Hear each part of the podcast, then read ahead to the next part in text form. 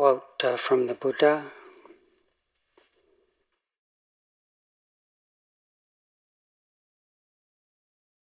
Enraptured with lust, enraged with anger, blinded by delusion, overwhelmed with mind ensnared.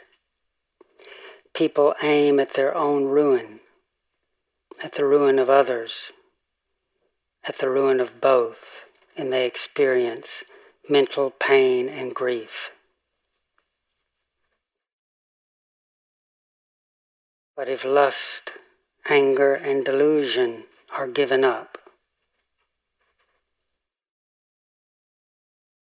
one aims neither at one's own ruin nor at the ruin of others, nor the ruin of both, and they experience no mental pain and grief. Thus is Nibbana visible in this life,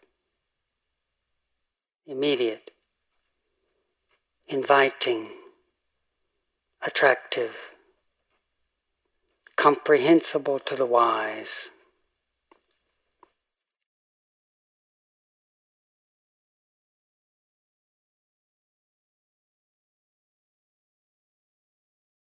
End of quote. I think we can relate to that as we not only are with our own experience, but notice what's happening to our world. This craziness. Blinded with lust or desire or what I want. Enraged with anger. What I want to get rid of. Blinded by delusion mind ensnared, people aim at their own ruin and at the ruin of others and at the ruin of both.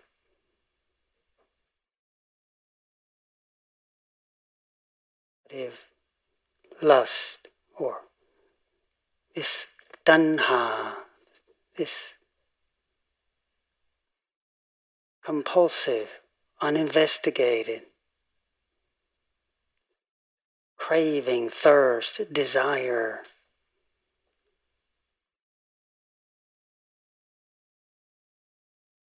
If lust, anger, and delusion are given up, one aims neither at one's own ruin nor at the ruin of others nor at the ruin of both. They experience no mental pain and grief. Thus is Nibbana. When we give up, break the spell, aren't just being knocked around by what Ajahn Chah, our teacher, called the, the grasping and the rejection of the mind. Then that itself reveals Nibbana. Thus is Nibbana visible in this life. Immediate, always here and now, timeless, inviting, attractive. It's like a magnet. It's pulling filings into order, our nature, which is underlying, holding, enveloping at the ground of right now, our sensations, our moods, thoughts. Attractive, comprehensible, to be realized by each wise being. The Buddha goes on to say the and what monks is the unconditioned? This is me talking now, not the Buddha. Conditioned, what's conditioned? Well, the meeting came together, it will fall apart. Our body feels good, that's a condition arises, and then, oh my goodness, I'm exhausted. Our appearance as a human being is a condition depending on mother, father coming together. it not being too hot, not being too cold, that we're able to breathe, eat, survive. Our life right here now is conditioned.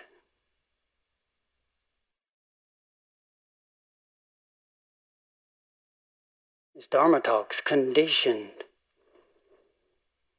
On one level, by me having a voice. My voice goes. If I nod off,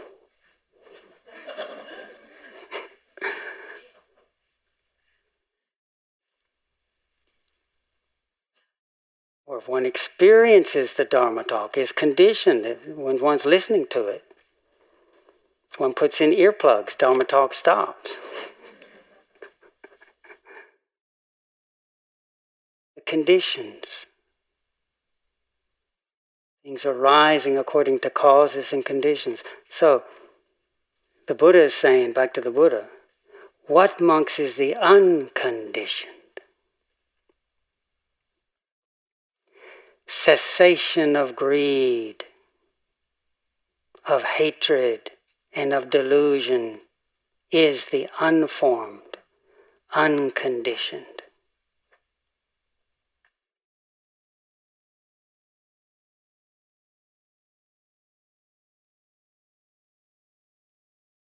You think, well, what's that? And sometimes we can imagine, you know, all this talk of letting go. And uh, as Thanissara alluded in the questions, uh, where's this taking me? To the peacefulness of a, a doorknob, you know, cucumber.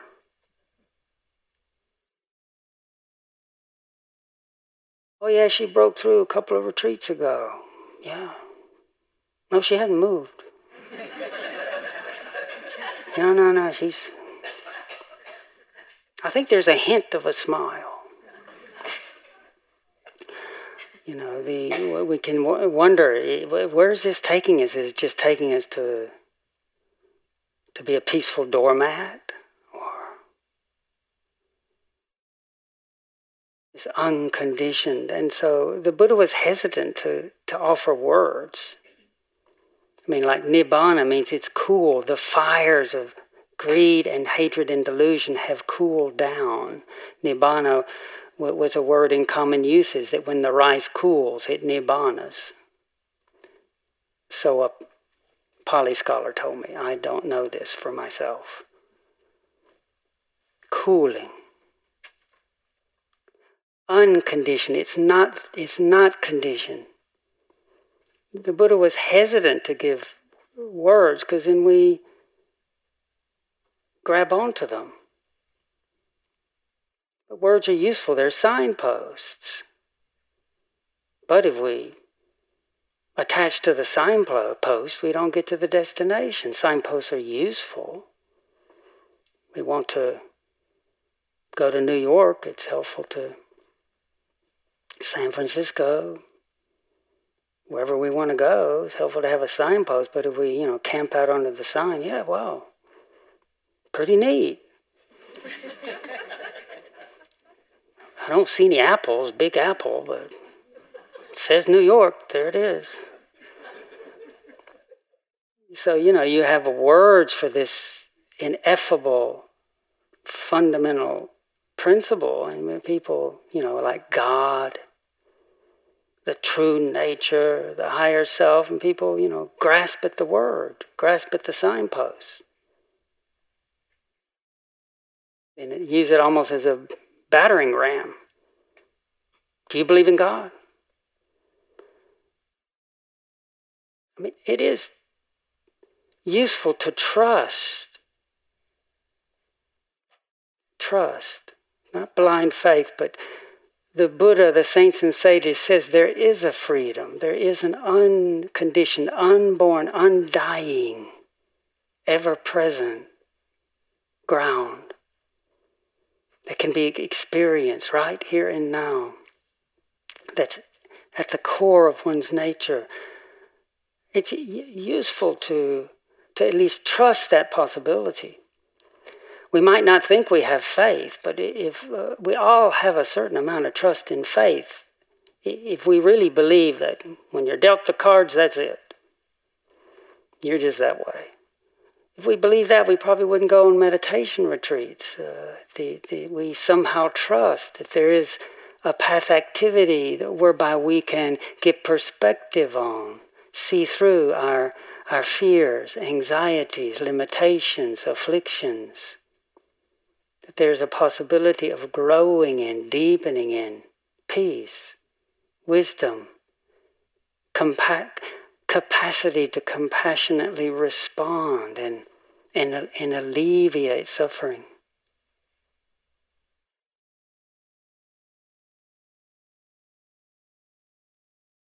So r- rather than believing in, in the Dhamma, it, it's more experience to what we're training ourselves to do is to experience, to taste. The third noble truth is to be tasted, to be realized, to be experienced this cessation of suffering, this unconditioned. But because, uh, you know, sometimes there is this worry, oh, wow, it's just going to take me to. And we can go into bizarre states as we, as our whole reality gets turned.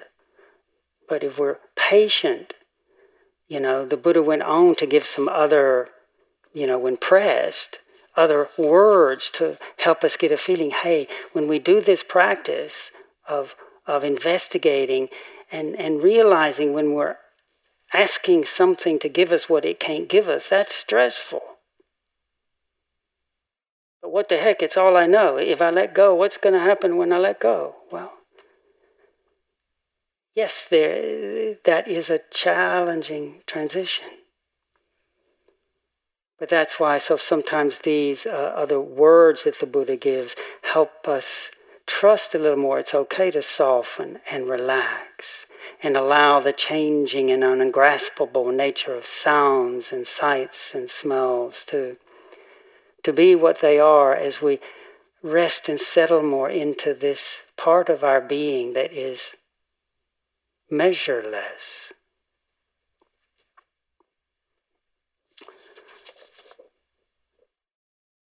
The Buddha went on to say that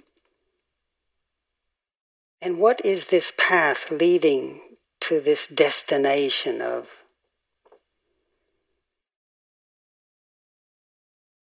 unconditioned? He said, mindfulness directed to the body. This is called the path leading to the ending of suffering. And um, These are some other of the uh, words and, and phrases that the Buddha used to describe this unconditioned, this what appears when we let go of grasping and rejecting and being confused in a spell about conditions. He called it the the truth the subtle, the hard to see, the everlasting, the invisible, peace, the deathless or the undying, the supreme goal, the blessed. Was one of the phrases that he used the blessed, the safe and secure, the wonderful, the marvelous.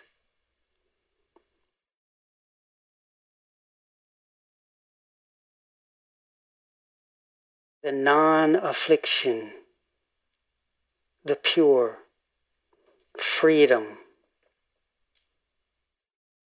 the refuge, the beyond.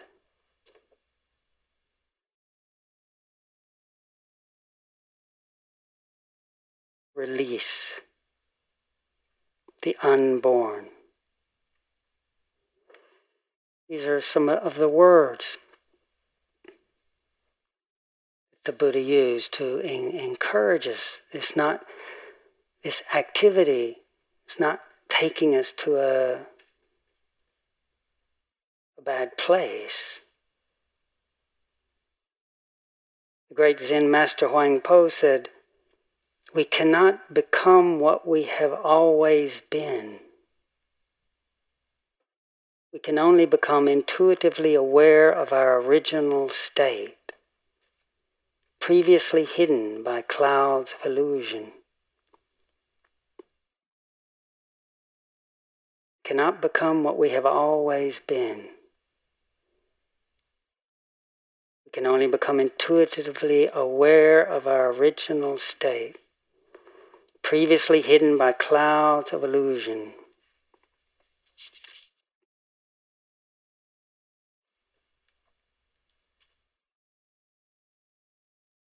this pathway to this destination, this home ground, this refuge, this peacefulness. Buddha said mindfulness of the body, just what we've been doing. Encouraging ourselves. Yes, there's an application to make effort to return to being here now, whether we're standing or sitting or walking or running or lying down. And to, you know, we've cultivating moments of connection to actually how it is. We've just discovered some measure, and one can, you might not feel it, but if, as I sit here and feel the whole room, we've all collectively metabolized a lot of restlessness a lot of dullness, a lot of agitation and wanting to be somewhere else. I'm not saying it's we're not still there and entangled, but there's a tangible aura of more composure. It's been a gift, an absolute gift, wonderful gift to be able to listen in. And thank you so much for sharing your practice, not just in terms of your presence here, but in our small group interviews. It's been a treasure to just listen in, share this cultivation that we're doing together you know, one of the fruits is more capacity to enjoy the simplicity of just breathing, being. And even what's not easy to be with, in relaxing and learning to open that, we become more noble and wise to the true nature of being human, that there's pleasure in pain. And, and as we've been then slightly using some of that composure, not just to hide out in peaceful states, though peaceful states are beautiful. And if we haven't had any for a while, sometimes it's really important to have a drink. well, I'm not sure how that came out.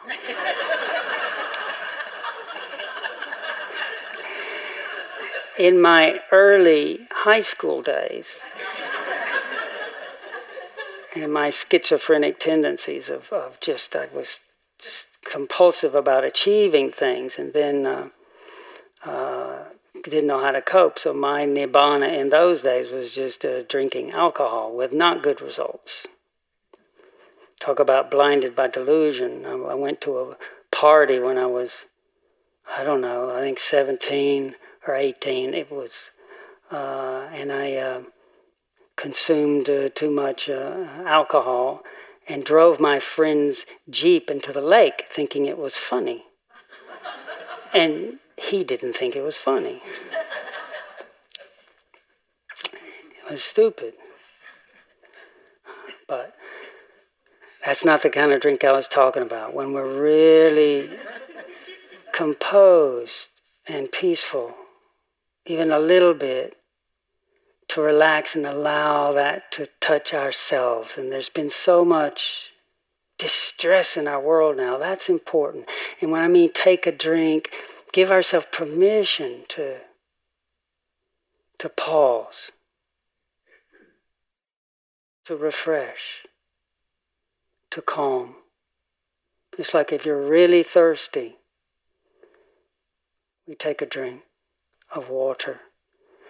And um, how do you know how much to drink? Well, we intuitively feel when we've had enough. And Thanissara was mentioning this importance of two kinds of peace the peace of samadhi, of calm, and then the peace that comes from wisdom. Now, the peace from calm is important because when if we're too stressed out by all our and there's a lot of nobility in this room people who are doing really good things and we get burned out because there's so it's so challenging in so many ways. And so to be able to refresh is important. But if we only want that in my early days that was me. Because i'm a, actually a, though I'm sitting up here talking, I'm actually a bit of a hermit. Uh, I mean, that was my, I love peacefulness. Uh, like in growing up in Tennessee, when we went as kids ski on Lake Chickamauga, water ski, on a summer evening when uh, it's calm, the lake is like glass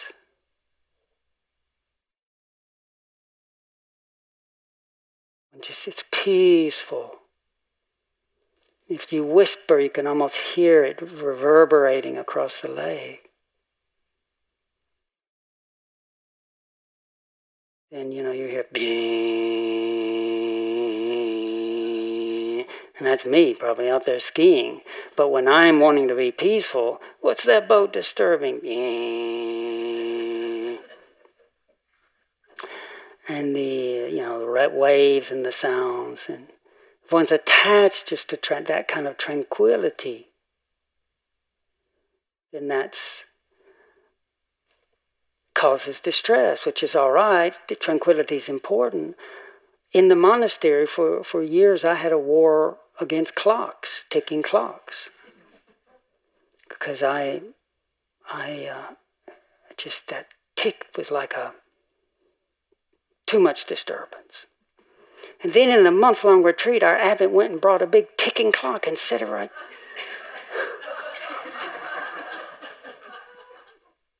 I'm thinking, maybe he's getting deaf.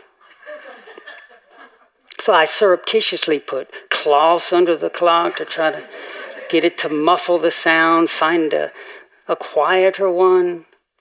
And I can, you know, hear to this day Ajahn Chah smiling, oh, my chalad, not smart. He's not, he's not very smart, you know. But, you know, you know, finally start to get the message that, you know, if we're just wanting to be calm, then we're afraid of contact. Yes, some protection and calm, very important to drink our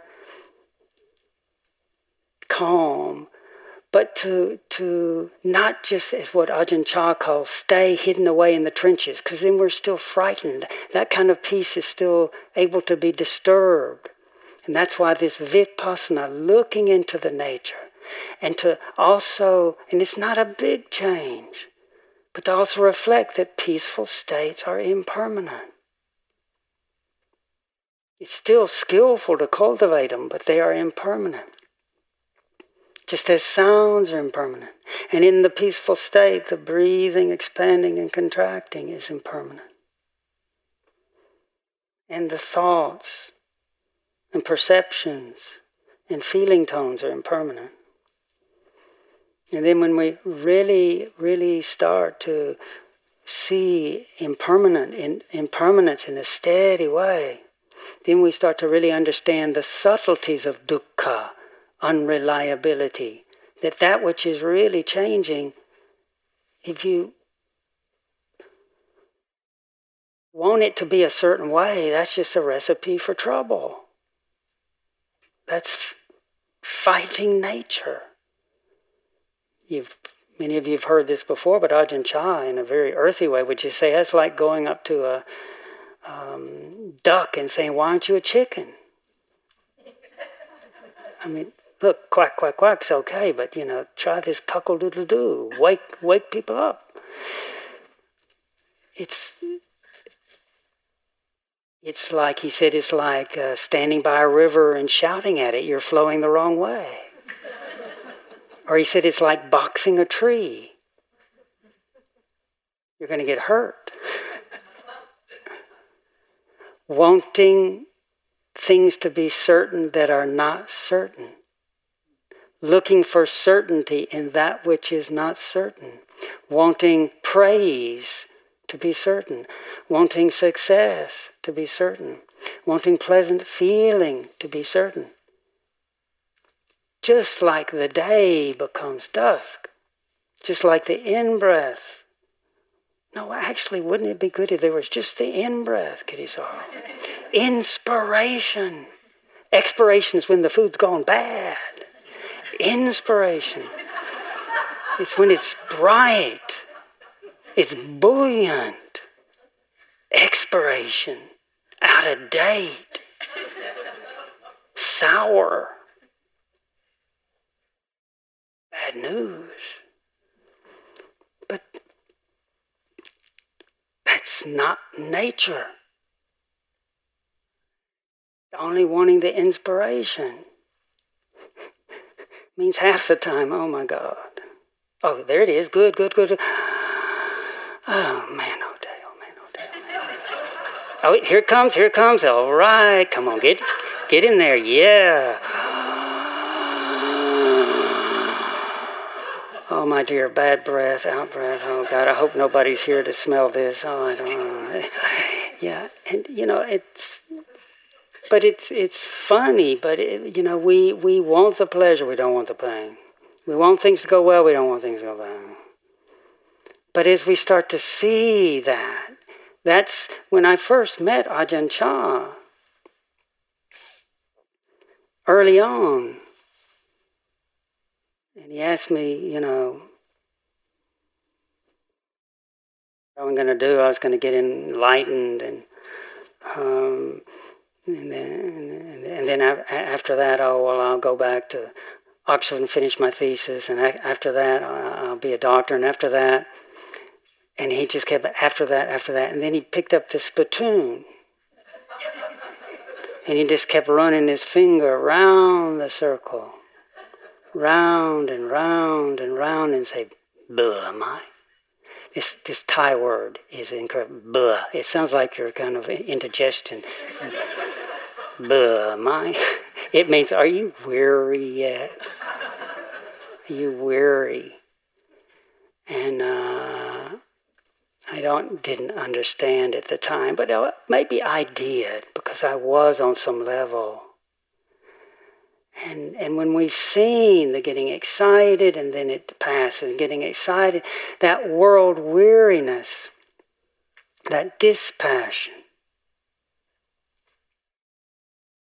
starts the great return, that disenchantment, the spell that Nisha was talking about, the way of how these hindrances enchant us. And when we really start to see change, that that's inevitable and things are, and then we start to get the sense for ah, anatta, it's not mine. It's part of nature. It's empty of solidity like a bubble. It's there and it's gone. Pop.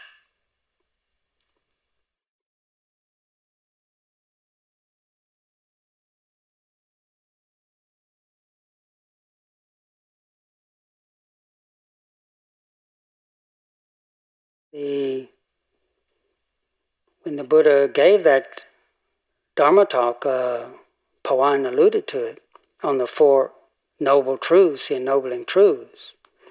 At the end of the discourse, the Buddha exclaimed, Kondañño knows.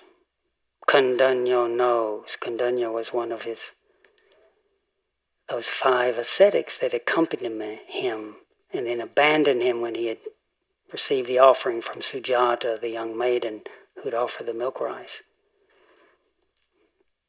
Then the newly awakened Buddha went and gave that talk on the Four Noble Truths, and at the end of the talk, Kondañño knows. And then the Buddha said what Kondañño knows, so you think, well, I better get my notepad out. All right, lay it on me. Kondañño knows that all that arises ceases.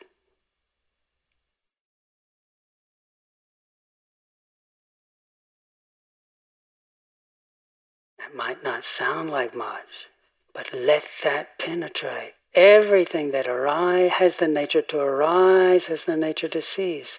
Every sound that arises ceases. Every form that comes together comes apart. Every experience that begins ends. And Kondañño's Dharma eye opened. He entered the stream. He tasted Nibbana. Now, it's not mentioned in that discourse, but Kondañño in a Mahayana discourse gives the image that also helped him. in the Shurangama Sutra, uh, which mean, which I mentioned the other day means ultimately durable. It means indestructible. The indestructible samadhi. It's another way of talking about our true nature is indestructible. And Kondañño talks about uh, how he broke through. And he said, the image guest dust helped him see the true nature. He gave a, a, a, simile. He gave us an image. He said, if there's a, a guest house or a hotel, guests come, have a meal, maybe stay the night, but leave but the host remains. And on a morning when light is coming through a window or crack in the wall, and that ray of light illuminates the dust dancing, the dust is dancing, but the space is unmoved. The space around the dust is unmoved. Guest dust, that which moves. The guest comes and goes, the host remains. The dust dances, but the space is untroubled by the gust, dust dancing. This is a key, this is a, a doorway back to this ever present unconditioned. These sounds are arising and ceasing. The breath is swelling and subsiding. The sensations of our body are intermixing with the sound of my voice, intermixing with, with any perceptions that we might be having, intermingling with the, the sight if your eyes open up of the room this cascade of shifting and changing is like dust dancing, it's movement, but it's happening in a what's the host? What, what is the spacious like? Context or matrix. When a sound comes and goes, when the sound ends, we don't just keel over dead. A sound appears, a sound dissolves, but the listening nature remains. We get so contracted around the apparent solidity of my good thoughts, my bad thoughts, the pleasant feeling, wow, it's good, it's bad. But as we get more composure and then start to allow ourselves to notice this changing nature, then we start to notice the context, the ground, the heart itself, the awareness.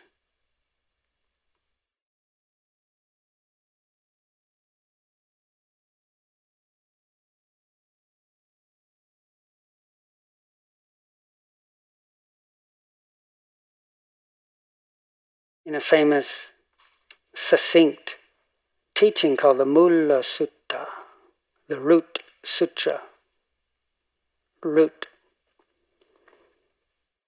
just 10 lines, very profound. Rooted in desire, friend, are all things. Born of attention are all things. Arising on contact are all things. Converging on feeling are all things headed by concentration are all things. Ruled by mindfulness are all things. Surmountable by wisdom are all things. Yielding deliverance as essence are all things. Merging in the deathless are all things, culminating in Nibbana are all things.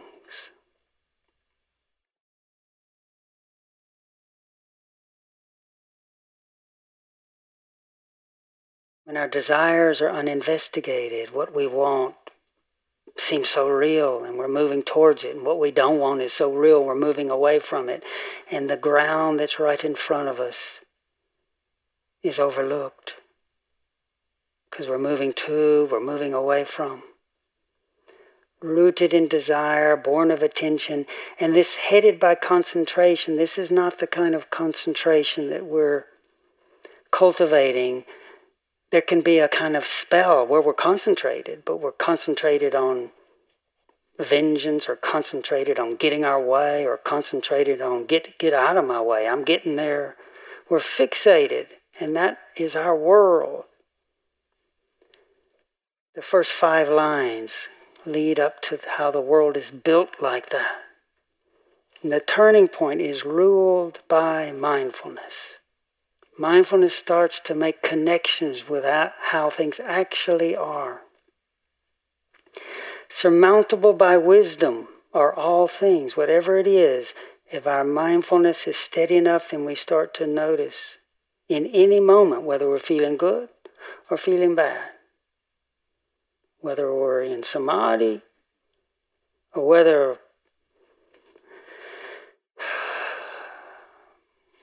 I ain't seen samadhi for decades. I ain't seen samadhi for decades. Even that.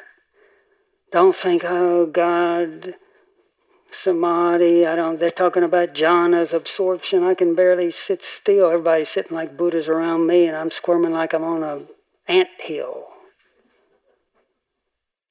Ajahn Chah said, if you have enough concentration to read a book, you can get enlightened. Wait a minute, Kitty Sarling, why are you putting us through all this? I'm just saying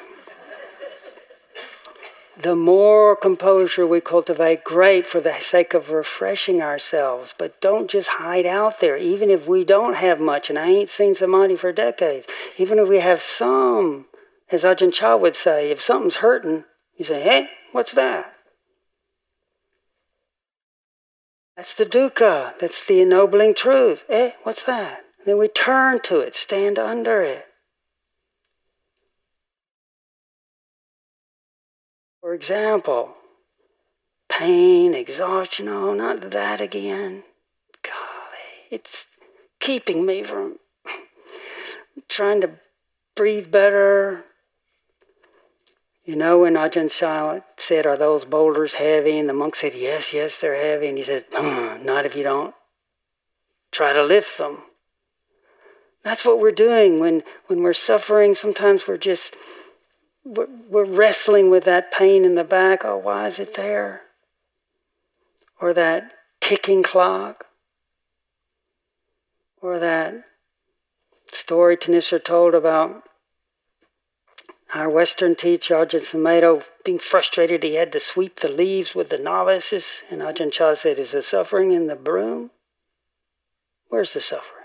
Is it in the leaves? And in a moment when,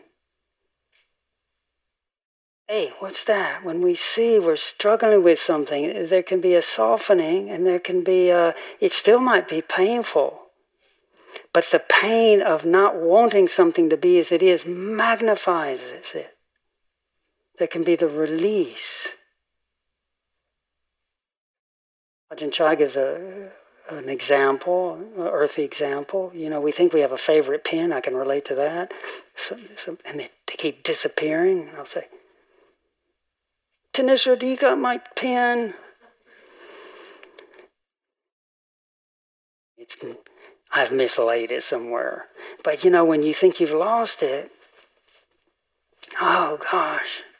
And then he, he tells the story, and you realize, oh, I put it in the other pocket. And so that feeling's there, and then poof, it's gone. That's, that's called that's cessation. It, it was there, and then it's gone. Or those of you who know airports, and me, I'm, believe me, we were laughing before the teachers. We're all works in progress. I'm a work in progress. So, you know, forgive me for things I say, do that aren't, I'm still working on it, that aren't right. But cultivating and being an airport and trying to keep it all together and get through the lines and have you ever had the situation i've certainly had it suddenly i think where's my bag and the, the passports and the, credit cards and where's my bag and you know i've left a passport on the desk before uh, but you know where is it and then you know one sees it. Ah, it's there, all that dukkha, and then heaven and hell can be just like that. Even if we don't feel like we have a lot of samadhi, there's something, ah, there is dukkha. What's happening? Oh, don't want it to be this way, and then softening. Ah. ruled by mindfulness, surmountable by wisdom, yielding deliverance as essence or all things. Every circumstance has as its essence freedom, deliverance. Isn't that amazing? But when we're busy thinking it should be different, we miss that. And it can be, I'm so glad Thanissara, the question, wonderful question, and then she spoke about the five bases of success at the question period and how, you know, it's sometimes because letting go of grasping is so fundamental for touching into this ground of being, sometimes it seems like we're, we're, we're, uh, the path is just kind of blop, you know, just becoming that. The Buddha taught suffering is to be understood. Yes, the causes of suffering are to be let go of. The end of suffering is to be tasted, but the path is to be cultivated. There is that which is to be cultivated, to be done. The Buddha himself, after his complete awakening, the thought arose what can I do?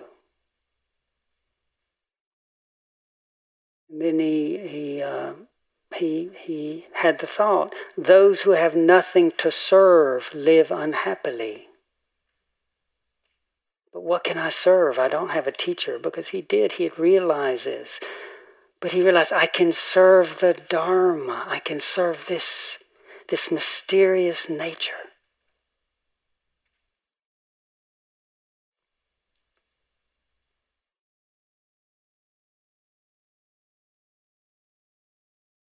merging in the deathless are all things. We see all these different, tall, short, big, small, medium, this person, that person, all our different complexities, but all this so called thingness merges in that which never dies.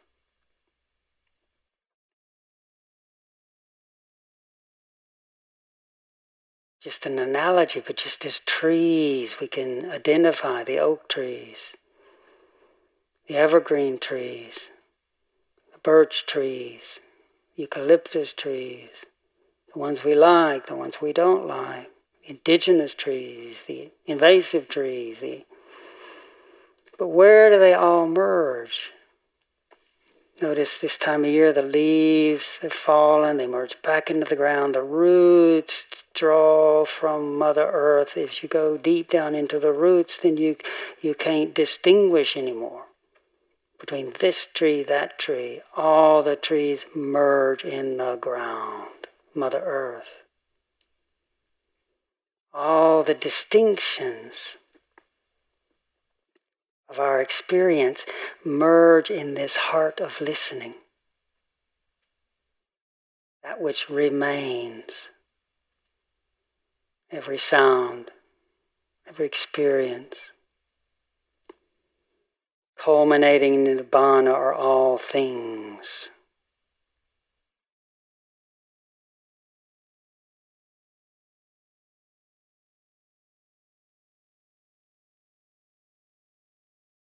So in our practice, we're not saying one just gives up activity, but as we touch into this ground of being, we're connecting to a source of infinite potentiality for recharging, where every form dissolves and can manifest anew in the next moment. The Buddha also taught to turn the mind to the deathless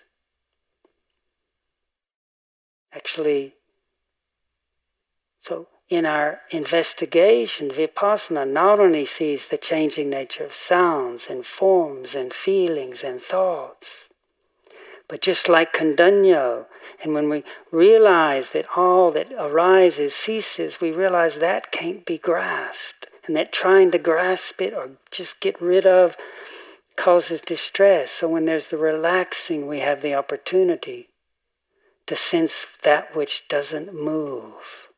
What never moves? Chanting the Heart Sutra. And you think, what is that about? No eyes, ears, nose, tongue, body, mind. Form is not different from emptiness. Where the forms keep dissolving into the emptiness. The emptiness manifests as form.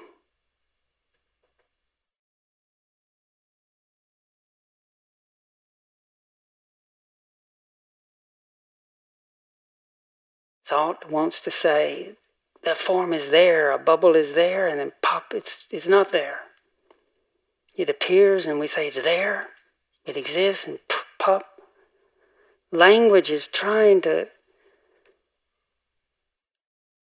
The Heart Sutra is pointing to the, the how the seduction of language. Language is powerful as a tool, but when we want language to truly describe reality, then, then we're, we're trying to ask language to do what language can't do. And a big part of following Kondañño, touching into the deathless, deepening in that understanding, is our relationship to thought. The Buddha was once uh, asked by a great deva, Sakka, king of the gods. He said, Lord Buddha, devas as well as humans, we, we want to live in harmony. We want peace, we want harmony, but we end up living in hostility. Why? We can certainly relate that into our world now. And the Buddha traces it back. said that is because of stinginess and envy. Wanting to hang on to my stuff, wanting what someone else has.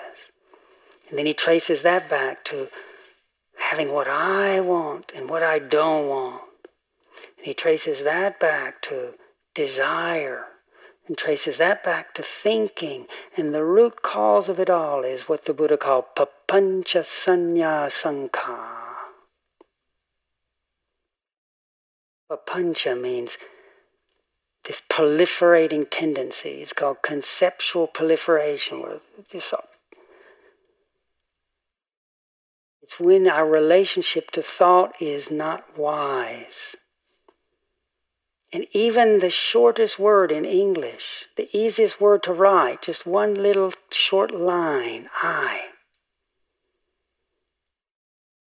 We concretize that and think that really relates to an, an entity, a thingness. As soon as there's an I, there's a you.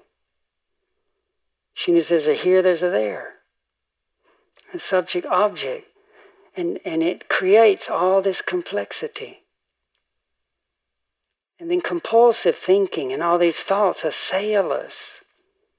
I'm doing better, I'm doing worse, they like me, they don't like me, I did it right, I did it wrong, I'm not sure what to do. And then that misunderstanding of thought, then we start to become a refugee from our own true nature as we're, we're spinning around these thoughts and preferences. So the papancha leads to compulsive thinking, leads to then just trying to hang on to what we like and get rid of what we don't like. This is not evil. But then that then leads to this, can lead to this stinginess, this envy and conflict. So the Buddha said, What's so important for us, and really encouraging us to touch thoughts too with our composure. Start to, to allow thoughts to be seen as changing. Kuan Yin's method of meditation is turning the mind to the deathless. It's returning the hearing to listen into this ever present nature. And an important part of that is listening to our thoughts. And as our teacher used to encourage us, mind the gap. I know those of you who have been to London in the underground, that voice on the loudspeaker system, mind the gap. And they're, they're warning you, don't fall into the gap between the train and the, and the platform. It's scary, the gap. But for meditators, we love the gap. we dare to plunge into the gap because it's magic.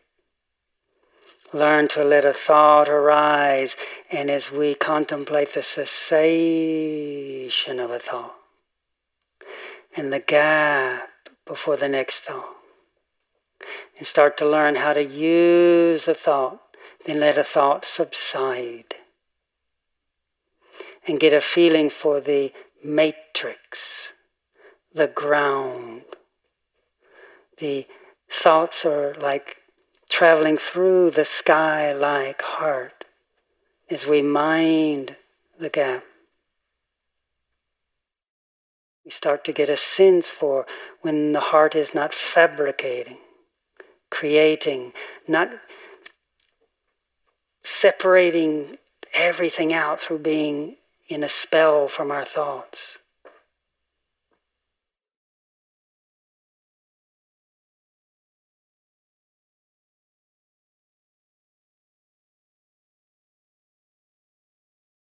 So it is said as space is to form and silence is the sound. So is awareness to all phenomenon, all experience. So letting go is allowing us to, it's not the only thing we do, but it's an important thing, and especially in this heart of the retreat. whatever we're struggling with,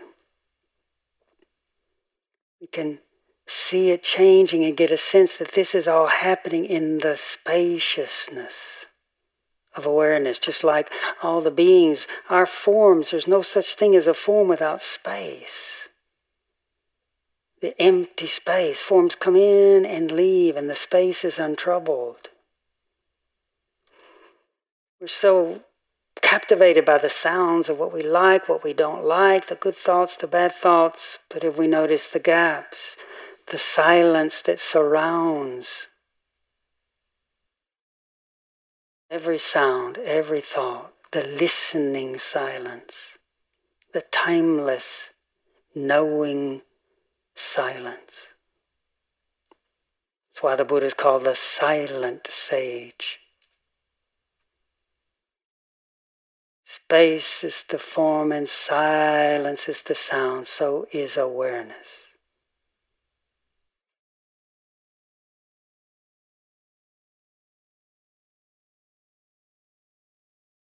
This is not far away. It's always here and now. It's not when we're in some catatonic state. The Buddha is awake, looking at people, and he says, This is peaceful. This is sublime, namely the stilling of all formations, the relinquishing of all attachments the destruction of craving, dispassion, cessation, nibbana, not somewhere else, right here.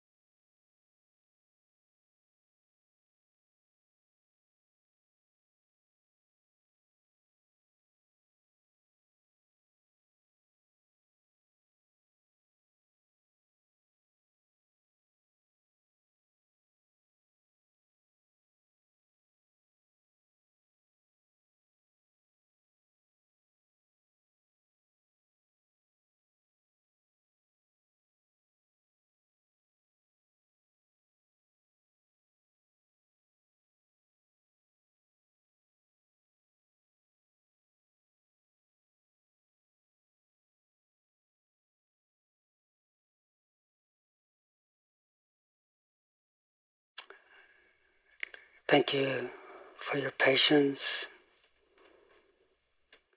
Those who wish to do some walking are welcome to do walking. Those who listen in and it seems time to rest, rest well.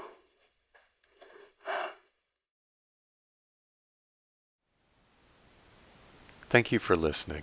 To learn how you can support the teachers and Dharma Seed, please visit dharmaseed.org slash donate.